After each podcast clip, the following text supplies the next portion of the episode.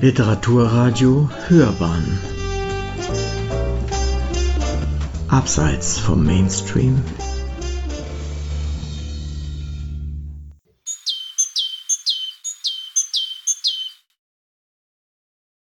Heute Morgen, als ich getan habe, was ich immer tue, nämlich meine vom Wetter des letzten Sommers sehr mitgenommenen Bio-Äpfel mit der Gemüsebürste geschrubbt, um sie ins Müsli zu reiben, ist mir aufgefallen, wie alt die Äpfel geworden sind.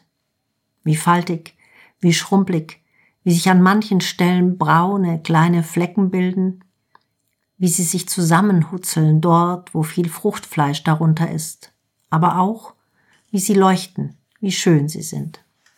Und ich habe sie meinem Mann gezeigt, schau, wie die ausschauen, wie schön sie altern, wie sehr sie uns dabei ähneln, unserer Haut. Und dann habe ich ein wenig darüber nachgedacht, warum wir eigentlich immer diese ebenmäßigen jungen Körper behalten wollen und uns so sehr wehren dagegen, dass wir schrumpfen und schrumpeln und unsere Haut sich beginnt zu fälteln und unsere Haare ihre ursprüngliche Farbe verlieren und all sowas. Und dachte, klar hat das damit zu tun, dass wir dabei kapieren, dass wir endlich sind, dass es irgendwann vorbei sein wird mit uns, wie mit den Äpfeln, die eben all ihr Wasser verlieren oder aus anderen Gründen faulig werden und ungenießbar.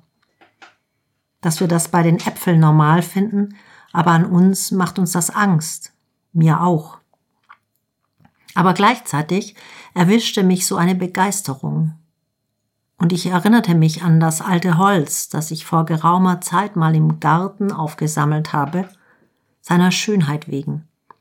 Die Rinde abgestorben, hat sich auf dem darunterliegenden Holz eine dunkle Zeichnung gebildet, schön, wie das Fell eines scheckigen Jaguars. Das Holz so glatt, dass man es immerzu streicheln möchte und wie lange es auf meinem Schreibtisch lag, weil ich den Blick nicht davon abwenden konnte. Und noch immer bewahre ich es auf. Und dann bin ich rausgerannt in den Garten, weil neulich schon sah ich, wie die Hagebutten, die im späten Herbst noch ampelrot blinken, nun eben eingeschrumpelt glänzen und wie manche schwarz geworden sind, eingetrocknet von innen heraus, eingedunkelt, ausgealtert und bald abfallen werden. Wie makelvoll schön sie dabei sind, dachte ich. Und weil ich schon dabei war, das alles so zu sehen, habe ich auch gleich noch die Hortensie gewürdigt, die ihre einstmals weißen, dicken Doldenblüten immer noch mit Würde trägt, ausgetrocknet zwar, aber von so filigraner Feinheit, dass ich sie vielleicht noch mehr liebe. Meine Schwiegereltern werden in diesen Tagen 89 und 99 Jahre alt. Sie sind sehr klein geworden und sehr zart und sehr zerbrechlich. Aber etwas an ihnen leuchtet noch immer.